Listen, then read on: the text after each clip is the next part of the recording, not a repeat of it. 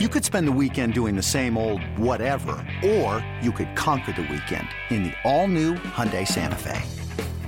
Visit HyundaiUSA.com for more details. Hyundai, there's joy in every journey.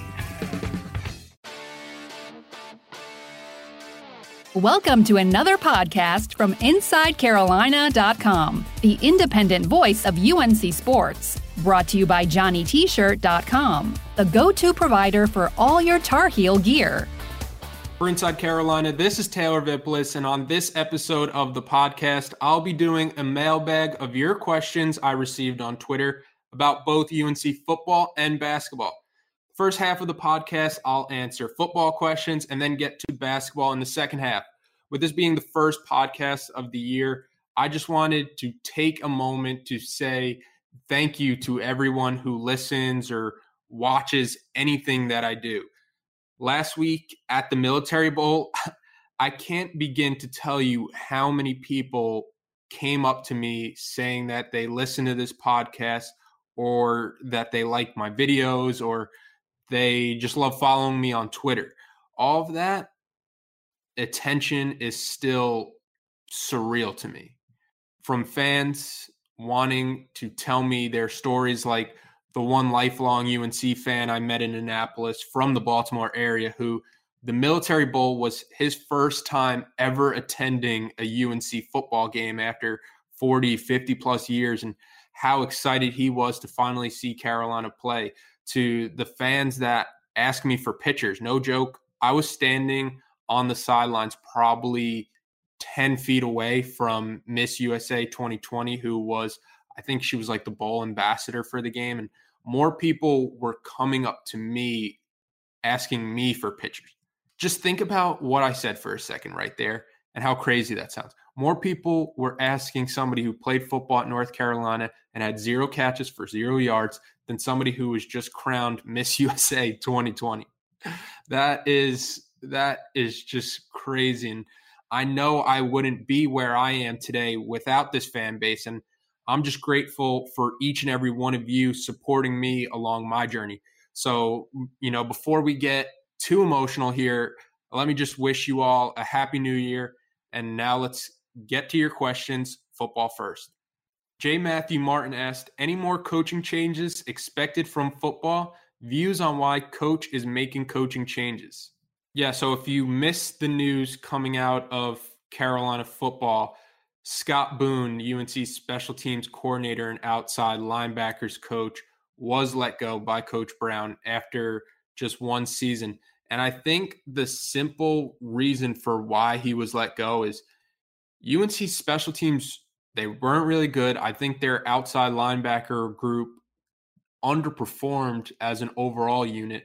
So I think Coach Brown is just looking to get the most out of his team and out of his coaching staff. And if he sees somebody who's not fit, he's not going to keep them around. You know, he's not all buddy buddy with these guys, and he's not afraid to to make a move and make some changes in Chapel Hill. Coach Brown, he is very clear what what he's trying to do at North Carolina. He's trying to build this team into a team like Clemson. He's trying to build a team that can be in national title contention. And if he sees a coach isn't going to get there, he has no problem letting them go. And I think that was what this move was.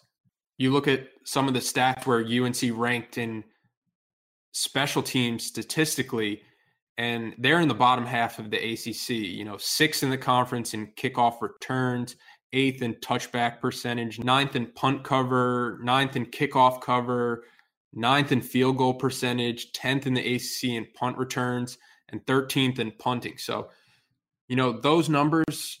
When you have a coach who's dedicated to just special teams. Now, when I was at North Carolina, Coach Fedora broke it up into, you know, he was on the punt return team which was probably the best punt return unit in the entire country. But Coach Fedora broke it up to there was a position coach for each unit. But the way I'm under the assumption North Carolina's handling it is that this special teams coordinator is handling it all. And North Carolina, you could hear just from those numbers that they underperformed. And I could think of a couple games right off the top of my where special teams played a huge role in why Carolina lost. And I can't really think of too many where special teams made a difference and made that one game changing play where Carolina won a game. Right off the top of my head, App State, they had a field goal blocked. Virginia Tech, you missed a game winning kick in overtime. You're not going to get too many chances with special teams to make that game changing play. And when Carolina needed them to make that in 2019, more often than not, they failed. I thought their field goal operations team was very poor in the beginning of the season. It looked like, you know, nobody knew who they were blocking or nobody had the same sense of urgency that the rest of the team had. And it cost them games. And then you look at the outside linebackers, and yeah, this was their first year in Coach Bateman's system, but overall, I would say that outside linebacker room underperformed outside of a guy like Tomon Fox and maybe a guy like Allen Cater who had stretches throughout the year where he looked really good. But I think Coach Brown is looking for somebody who could take those guys in that room and, you know, unlock their potential and get them to another level. A guy like Chris Collins, who two years ago played a lot on that two and nine team, whatever that Carolina team was. He was a guy coming into camp last year that I was that I highlighted and thought he was a guy who showed a lot of promise the year prior, and he didn't do anything this year. So for this next coach, I think first and foremost, I think you have to get a guy who could coach the outside linebackers because if Carolina really wanted to break up special teams, they could, but under the assumption that this person's also going to be the special teams coordinator, I think first and foremost, you have to get somebody who could get the most out of your outside linebackers. You have a guy like Tomon Fox coming back. You have a guy like Chris Collins who's coming off two years where you're still trying to see what he could be. Hopper is another good guy who's going to be in that rotation. You have a guy like Des Evans coming in. So you have a lot of talent in that room. You have a lot of potential in that room. Now it's finding somebody who can unlock that potential and get your guys performing at a high level. And finally, I think the person that you bring in in that spot has to be able to recruit. Now, I don't follow recruiting as close as Don Callahan, who is the absolute goat when it comes to recruiting. But from from my eye and from what I saw, I don't think Coach Boone had too big of an imprint on this recruiting class. I don't think he was the make or break guy for any of these guys, like somebody like Coach Brewster or like Coach Galloway or or like a Dre Bly. I don't think he was going into recruits' living rooms and blowing them away. So I think for Carolina's next hire, you have to get somebody who can be that ace recruiter and be somebody who could coach your linebackers and be somebody who could coach your special teams up to where they're not the ones who are costing you games. The next question is from Roy McAvoy. He says, Will Carolina be ranked heading into 2020?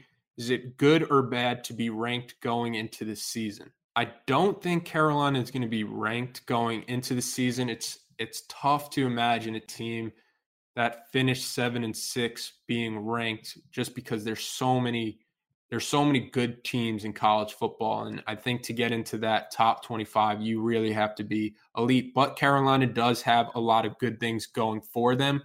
You finish the year 3 and 0, you finish the year with three straight wins three straight double digit wins. Come next year, the, the bowl performance is going to be on a lot of people's minds. I think they're going to see a lot of the production that's returning. In college football, we've seen that the quickest way to go from an average program to an elite program is to have an elite quarterback. And right now, I think North Carolina has that in Sam Howell. When you're looking at the numbers he did and what kind of stats he put up in his true freshman season, there's no question that he's a top 10 quarterback right now at this level. So I think a lot of the voters will keep that in mind and see the potential of this Carolina team. They're returning something like 10 of 11 offensive starters, a lot of talent coming back on the defensive side of the ball. Mack Brown's building some stability here in Chapel Hill and and I think those are all things that the voters will will keep in mind when they're making the rankings but I just have a hard time putting a team that was seven and six in my top 25 for next year. Um, they could be in the others receiving votes. You win that UCF game, then sure, you know, they're they're proving that what they were building towards the end of last year, they kept that momentum through the spring, through the summer, and into their first game and heading into the Auburn game, I, I would, if Carolina's 1 and 0 after UCF, I would say they're ranked going into week two. But I don't think Carolina is going to be ranked going into week one. So I don't think it's a bad thing or a good thing if Carolina is ranked. I think it just matters how they come into the season ready to play, ready to prove to people that how they finished 2019 is the team that they plan to be all of 2020. Like Buck says, it's it's more important where you're ranked at the end of the season than where you are at the beginning. I'm sure 100% of UNC fans would rather be playing in the ACC championship in December than be ranked against UCF. Roy also asked the biggest area to improve in the offseason. Um, I would say the biggest area of improvement for Carolina has to be the interior of their defensive line. It's where's that production going to come from without Jason Strowbridge, without Aaron Crawford? And how are you going to replace two of your key guys in that locker room? I thought somebody like Jalil Taylor looked really good in the Temple game, and he was playing his best football late in the season. So now it would just be can he become consistent? Because realistically, you're not going to get the production you were getting from Crawford and Strowbridge. So now offensive coordinators, they're not as worried about those two. So it's going to make it tougher on the rest of the defense. But if somebody like Jalil Taylor, if somebody like a Clyde Pinder can step up right away for Carolina, that would be huge for this defense. Josh asked, What 2020 football signee are you most excited to watch in 2020? Who makes the biggest contribution in year one? I think that person's going to be the same recruit and or the same signing, excuse me. And I think it's going to be Josh Downs coming in at wide receiver in the slot. You listen to how people talk about him and how ahead of the rest of the field he is. That's why I'm really excited to watch him. And I probably have receiver bias, but if you just listen to what people are saying about him at the All American Bowl, like this one excerpt from 24 7 says, This day wasn't any different from any other day for North Carolina signee Josh Downs. But like every other day, he just continues to get open, whether it's in the flats as an underneath receiver or with deeper breaking routes. Downs is just constantly open. He's particularly dangerous when working across the middle of the field with his speed proving too much for the East defensive backs. The Atlanta area native also showed sure hands throughout the day, and we didn't see many, if any, drops. He's been as steady of a performer all week as it gets. So when I hear that, that gets me excited because Downs is just going to be another weapon for Sam Howell at his disposal all he does is get open and make plays. So it's going to be hard to see him not contributing immediately. And I think the the playing time is there. You have Beau Corrales and Dyami Brown on the outside and Antoine Green and Dazz Newsome in the slot if Dazz Newsome comes back, which we'll get to a little later in a question. But if Dazz Newsome doesn't come back, Downs starts next year. If Dazz Newsome comes back, then you know, Dazz probably plays 75% of the snaps and Downs comes in for the 25%. So defenses are getting extremely tired chasing these North Carolina players around the field. They could beat you over the top, they could beat you underneath to where if Carolina is able to rotate Newsome and Downs, that's a problem for defenses. And I think we started to see it at the end of this year when Carolina was really figuring out who they were as an offense. You look at the last three games for North Carolina, and it's not against the best competition because Mercer and NC State are in it, but they score 56 against Mercer. They score 41 against NC State. They score 55 against Temple. This offense was playing its best football late, and now you add a guy in like Josh Downs, and you don't really lose too much elsewhere and your offense just becomes that much more dangerous. Fifth quarter, UNC asked, What's the likelihood of UNC landing the Temple defensive end transfer? So the person fifth quarter is talking about is Quincy Roche from Temple. He was the American Athletic Conference Defensive Player of the Year. He had 44 tackles and He led the AAC with 18 tackles for a loss and 13 sacks. And he announced after the Military Bowl that his intention was to not go into the NFL draft, but to transfer to play out the rest of his career at another school.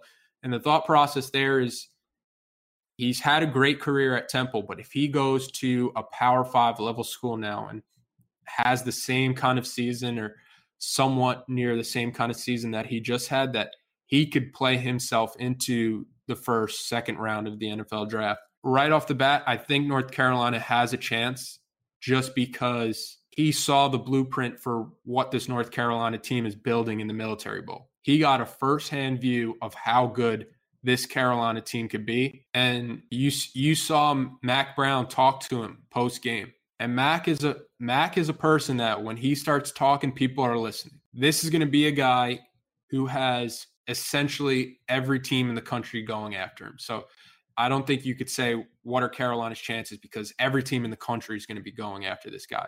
But if we've seen anything from the 2020 recruiting classes, that when Mack Brown gets in your living room and when Mack Brown gets you to campus, these people are willing to listen and buy into what he's building.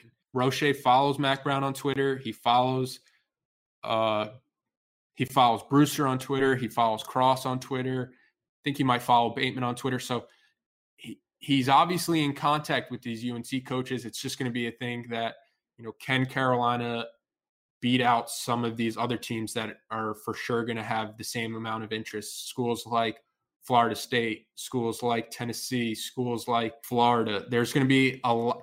You name a program, they're probably going to be interested in the American Athletic Conference Defensive Player of the Year. He's a guy who can contribute right away at a very high level. Jason on Twitter asked, Are we pretty sure all the juniors are staying around? So he's talking about both Chazz Surratt and Dazz Newsome, who, as far as I know, they haven't announced that they are coming back or that they are going to the NFL draft. I think both those guys still have a decision to make. I think a guy like Dazz Newsome should come back. I think a guy like Chazz Surratt should come back.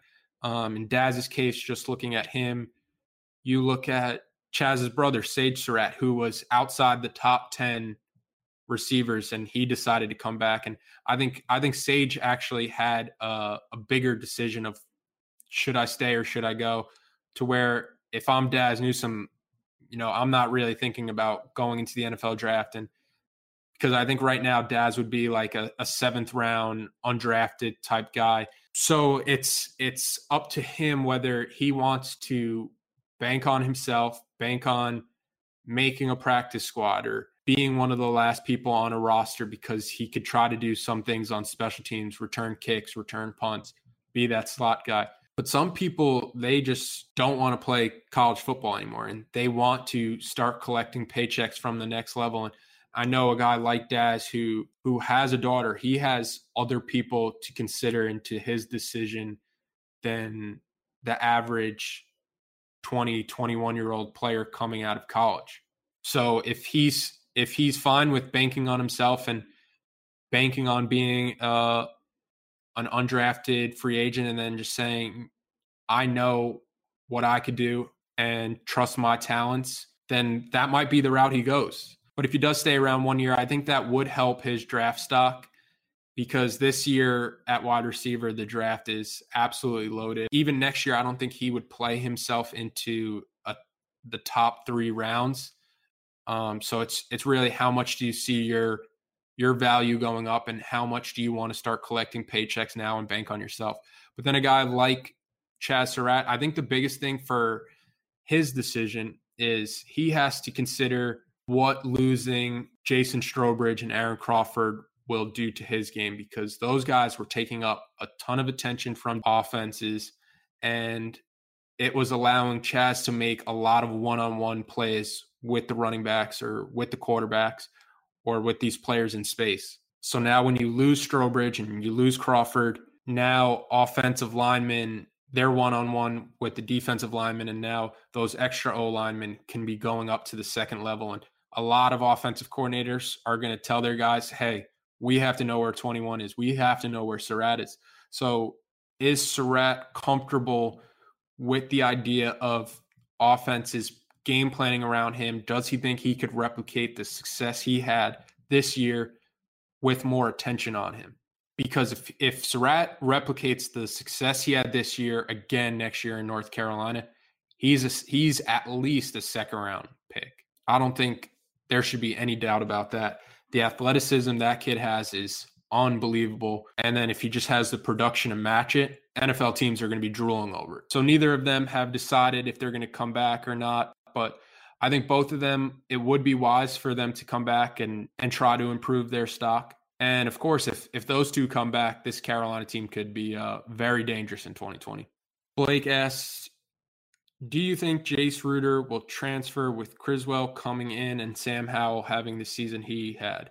Um, no, I, I don't think Ruder will transfer. I don't think it's you know fair to speculate whether or not a player will transfer. Um, because right now, Jace Ruder is 100% committed to North Carolina. He was, by all accounts, a great teammate last year. He really helped Sam Howell in that quarterback room. You have to wonder, you know, does Sam Howell have the success he has last year if if a guy like Ruder's not there to kind of help him along in his process. And then just from a game standpoint, I think if Jace Ruder could stay healthy, Carolina will work him into packages. I think that was the plan this year. But once once he gets hurt, you know, that kind of throws that that plan off. I think with a guy like Ruder, if you put him in those red zone opportunities and show that he could be a really good running threat, that just takes Carolina's offense to a whole new level. Eric from Greenville says he wants to hear me talk about how good UNC can be on offense next season and what they're losing and what they're gaining. So, right off the bat, what they're gaining, like I mentioned, a player like Josh Downs. What they're losing, it's a guy like Charlie Heck who was the anchor for this young offensive line, and a guy like Nick Polino who his playing time wasn't as much as a guy like Charlie Heck, but he was just as important in that locker room for those young guys. So Carolina's losing those two off the offensive line. And then in terms of, you know, players that caught passes last year, you're not really losing too much. You're losing Jake Bargas and Carl Tucker, who don't get enough credit for how good they were in Carolina's run game, but those are two seniors that you're losing. You have to tr- you have to try to find ways to replace them. So it would be more Garrett Walston who did well in the run game, and then you have a guy like Kamari Morales. But I think this UNC offense can be a top 25 offense. Like I said earlier, you have a top 10 quarterback in Sam Howell. You have Javonte Williams coming back. You have Michael Carter coming back. Josh Henderson replaces Antonio Williams as the third back. All your receivers should be coming back. Dyami Brown, I think he's a I think he's going to be one of the best receivers in college football with a guy like Sam Howell. And then you have a young offensive line and trying to figure out how to replace guys like Charlie Heck and Nick Polino. But yeah, I think Carolina's offense is a top 25 offense. Lyle asks, what are realistic expectations we should have for the 2020 football team? I think nine wins is very realistic for this North Carolina team next year. Just looking at their schedule, I think UNC should win the opener at UCF. Auburn is going to be a toss up game if you would have asked me this time last year, what do I think about the the 2020 matchup against Auburn without Crawford, without Strowbridge, I probably would have said UNC's in trouble. But now I think this Carolina team, the way they close the season out, if that's who they're going to be, they can hang with just about anybody. And I think that game in Atlanta is going to be a toss up. You go further down the schedule, you have games like James Madison and UConn, and those should be the easiest of wins. Boston College, I they're going to have a new coach next year. They're losing their running back AJ Dillon. Duke, I don't think I think Carolina is well on their way to blowing past Duke and NC State. So I think those those should be wins. At Miami, it's who knows who knows what this Miami team is, but I don't think they're good. And every year they get the benefit of the doubt because they're Miami and they have the U on their helmets. But until Manny Diaz starts putting results on the field, it's it's hard to say that Carolina should lose that game in Miami Gardens. You have Geoff Collins at Georgia Tech, year two in his system. They'll be better than they were this year. They also have a top 25 recruiting class, but I still think they're years away from being a contender. Pitt, they're always tough under Narduzzi. Virginia Tech, they'll always give UNC their best game. And then at Virginia, who finally loses Bryce Perkins, who's been a thorn in UNC's side for the past two years. You go through that schedule, and there really isn't one game where you say, oh, that's a definite loss. And even in that game last year for Carolina, the Clemson game, Carolina had a two point conversion to win the game. So realistically, I think nine wins would be great for this team. I think realistically, winning the Coastal is well within reach to the point where I would even say Carolina could be the favorite to win the Coastal. And then going off that question, Alden asked, What are the chances Carolina wins the Coastal in 2020? What needs to happen in order to hang with Clemson? So, the first part of that question, I would say the chances Carolina wins the Coastal are pretty good. Right now, if I had to break down the Coastal and how I would project it, I would say Carolina wins it maybe 40% of the time. And then the second part of that question is what needs to happen in order to hang with Clemson? I think that's a much, much tougher task for this North Carolina team. And basically, I think it comes down to Mack Brown can recruit top 15 recruiting classes, top 20 recruiting classes. Now those players have to play like a top 15, top 20 recruiting class because Coach Fedora was getting top 30 recruiting classes, but towards the end of his tenure, those guys weren't playing like a top 30 recruiting class. So, first off, Mack Brown has to get the most out of these recruits, and his coaching staff has to get the most out of these recruits and these commits once they're actually on campus. And once you build a couple of successful seasons where those guys are playing up to their rankings and you are top 15 class, then you bump into the top 10, the top five recruiting class range, similar to how Clemson did it. And another big key to that is you need staff continuity. Now, I'm not talking about losing your special teams coordinator or even losing a position coach, but you have Mack Brown as your head coach. You have Jay Bateman as your defensive coordinator. You have Phil Longo as your offensive coordinator. If those three guys can stay and build something in Chapel Hill, that's how you become a Clemson type program.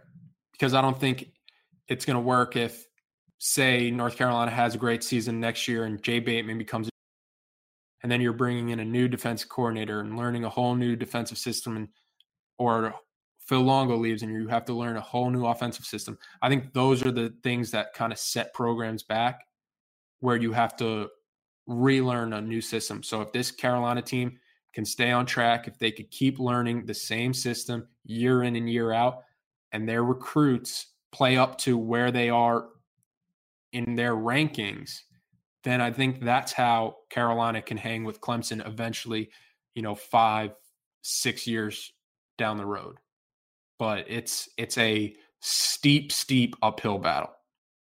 Let's take a quick break so I can remind everyone about Johnny T-shirt, the store that has been serving Carolina fans in Chapel Hill since 1983.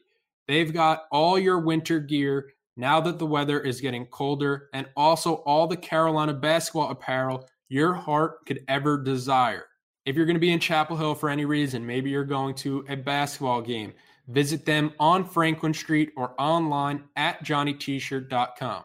Johnny T-shirt has a bunch of great gear. They even have the Military Bowl t-shirt still available. And now that Carolina won that game in blowout fashion, why don't you buy it to commemorate Mack Brown's first season back in Chapel Hill? Nobody wants a shirt from a bowl game that you lost and you have to look at it and, and remind yourself about losing. But now that Carolina won that game, why don't you go out and buy it?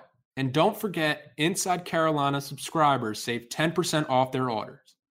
All right, let's get to the basketball questions. All right, for the basketball questions, the one I got a couple of times that I'll try to answer in one all centers around Armando. And it's just, do I think Armando is a one and done player? Do I see him coming back? And I think a player like Armando would obviously be better suited coming back for a year or two, but I don't think that's how he necessarily views himself. I think when he came to Carolina, in his mind, it was one and done, and he's got his mind set on the NBA next year. And sometimes when a player views themselves as a one and done, there's very little you could do to change their mind. I think that's kind of the way Tony Bradley looked at it, where he was just going to bet on himself after one year, and wherever he wound up, he was going to prove to the NBA that he belonged there. And I think the NBA is drafting strictly on potential and where they could see you because I don't think a guy like Armando can contribute right now at the NBA level. He he's struggling at North Carolina right now. So it's it's hard to see how he could be a one and done type player and how he wouldn't be better suited to come back next year to prove he can put together consistent games. But if he views himself as a one and done and he'd rather play in say the G League next year than Chapel Hill, then there's very little that I think North Carolina could do. But I think he, it's hard to not say he hasn't been a disappointment this year because you look at some of the games he put up and two of 14 against Wofford, one of six against Gonzaga, 0 for 5 from the field against Yale. Outside of the Oregon game, I think that's the Mondo all UNC fans thought they were going to get game in and game out. And until he could put together those games like Oregon on a consistent basis, I don't see how he could leave after this year. But it's a, it's again a situation where if he wants to bank on himself, and then that's just what he's going to do. And there's very little that people could say to convince him otherwise. But then if he does come back, all of a sudden in this hypothetical situation, you are looking at a very deep front court with Sharpe and with Kessler and Mondo and Garrison Brooks being a senior. And if you look at any of Carolina's championship teams, like it starts in the front court. It's st- with Roy Williams and his system, it starts in the front court. You look at the 2009 championship team, you had Ed Davis, you had Tyler Zeller, you had Psycho T.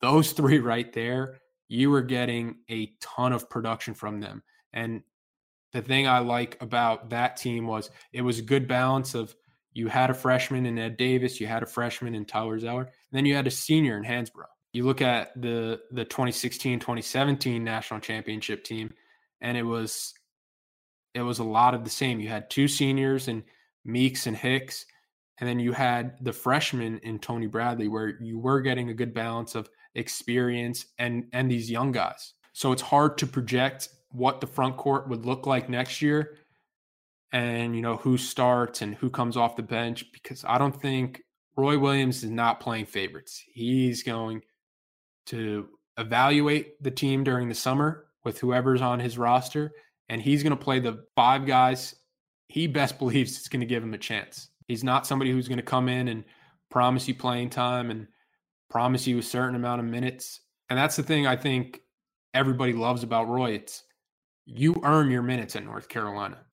And then another thing with Mondo is does he want to compete with those guys next year? Because those guys are coming to prove that they should be playing in the next level. So with a guy like Mondo, it's you you're bringing in these even more talented players because he doesn't really have anybody pushing him right now.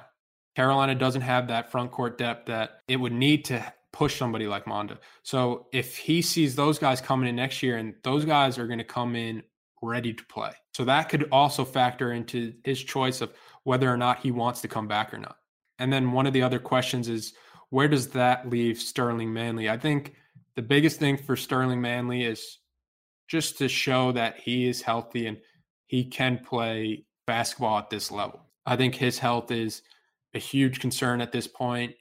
You don't really know what you're going to get from him if you're going to get anything, but you have to trust that he is working behind the scenes to do everything in his power to get back on this court and to prove to all the fans why he got recruited here and why he should be in Roy's rotation. Because, man, those injuries, they really take a toll on you. From somebody who played football and tore my ACL, you know, those injuries take a toll on you mentally. So, first off, for Sterling, I just want to see him get back healthy. All right, let's take one last quick break for a word from our sponsors.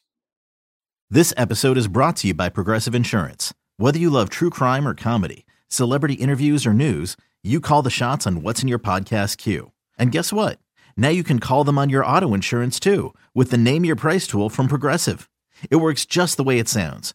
You tell Progressive how much you want to pay for car insurance, and they'll show you coverage options that fit your budget. Get your quote today at progressive.com to join the over 28 million drivers who trust Progressive. Progressive Casualty Insurance Company and Affiliates.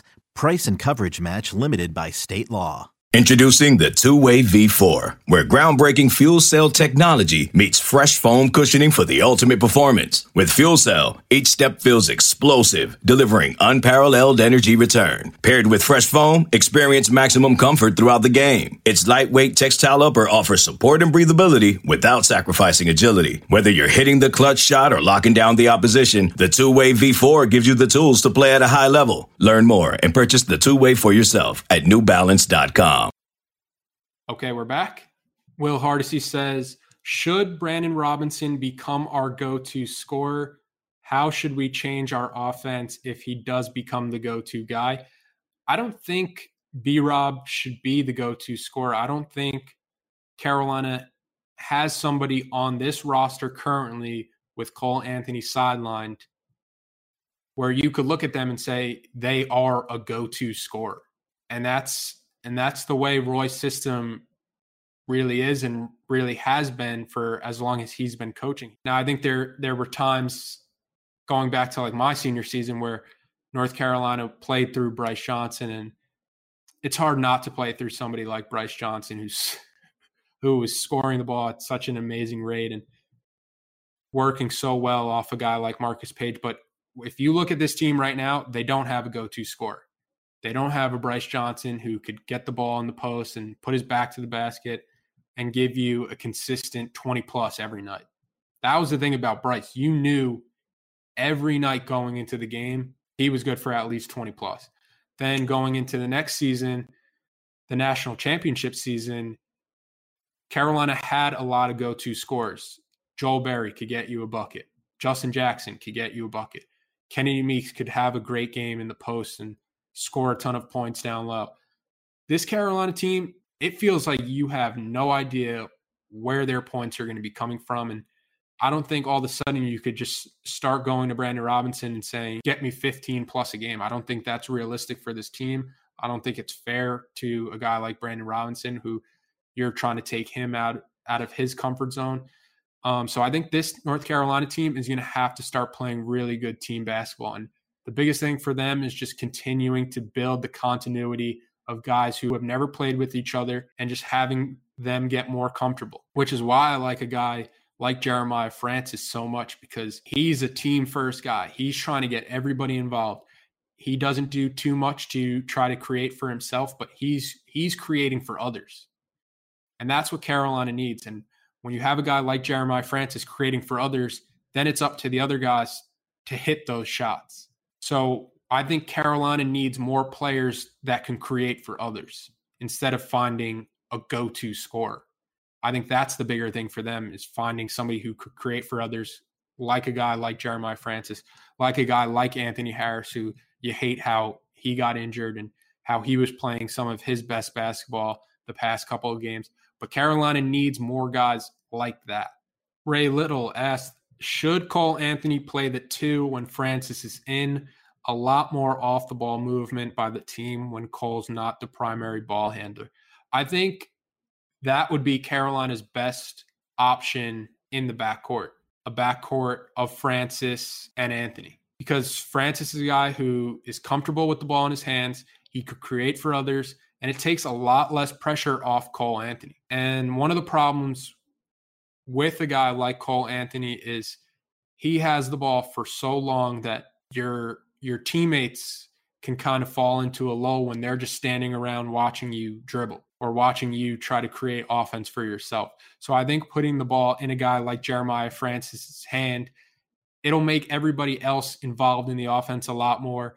Sometimes Carolina's best offense has just been to let Cole Anthony kind of freelance and try to take over a game. But when he goes down, you kind of see how detrimental that could be to a team when it's a lot of guys who aren't confident with the ball. It's a lot of guys who aren't confident in their shots, and you need more players like Jeremiah Francis who are trying to get other players involved. So I think that would be the best backcourt for Carolina. Francis at the one, Cole Anthony playing off ball at the two.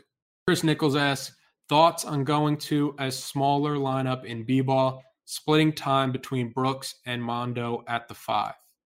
Yeah, I think splitting those guys up could be an option. I think the way Mondo has been playing right now, you you have to try something else. And there really isn't too many options for Roy to go to. But when you look at the Yale game, the best front court was Pierce and Brooks. So maybe trying that out.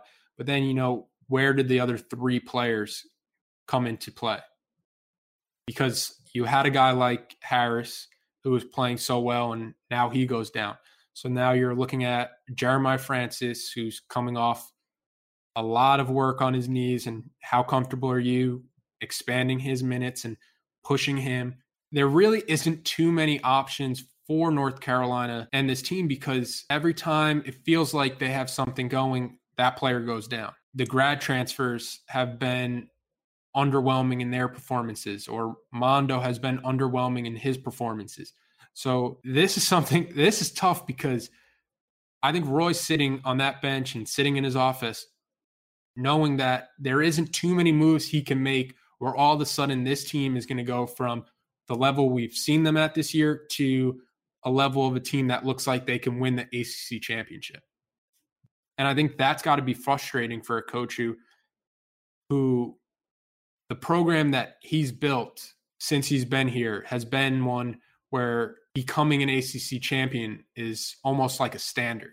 And I don't think Carolina has too many options right now on their roster to become that ACC champion level. Pierce and Brooks together in the Yale game, they were plus nine in 22 minutes. So I think that's a front court that you should see more going forward because right now Mondo's just it's just not working.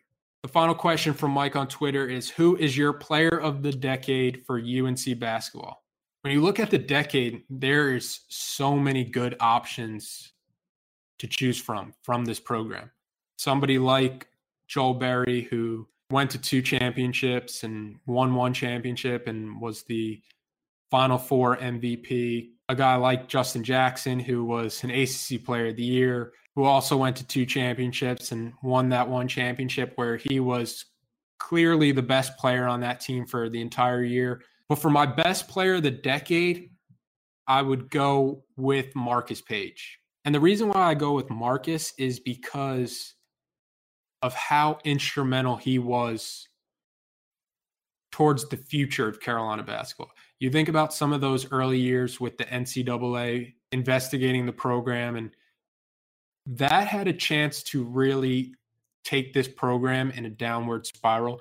And Marcus was the face of UNC when UNC really needed the, a face of its program. And Roy Roy's always going to be a face of the program, but it felt like it needed to be a player leading the way. And here was Marcus. He was a model student in the classroom. He was a model player on the court. And I think without a guy like Marcus Paige, it's it's almost scary to think where this North Carolina program could have went. His freshman and sophomore year, he helped keep this team in contention and keep this team as an attractive option for guys like Justin Jackson and like Theo Pinson and like Kennedy Meeks and all these big recruits that Carolina would wind up getting. I'm not sure how much of that happens if Marcus Paige doesn't keep the program afloat for those first couple of years. And then on the court, I think he kind of just sums up what it means to be a North Carolina basketball player. It's it's somebody who's not going to quit. It's somebody who is going to keep fighting till the absolute last second. If you go back and you listen to Marcus's senior night speech, I think he embodies everything it means to be a Tar Heel. And that's not even talking about all the big shots he hit, all the buzzer beaters, all the huge games he had. So my answer for who would be my player of the decade for Carolina basketball, it would be Marcus Paige. All right, everybody, thank you for listening. Keep an eye out on Twitter. You can follow me at TVippolis. Sometimes I will put out when I plan to do one of these mailbag type episodes.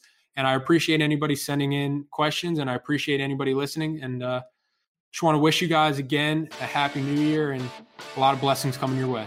Thanks for listening to another podcast from InsideCarolina.com. Brought to you by JohnnyT-shirt.com. Where to go for your next Tar Heel gear purchase.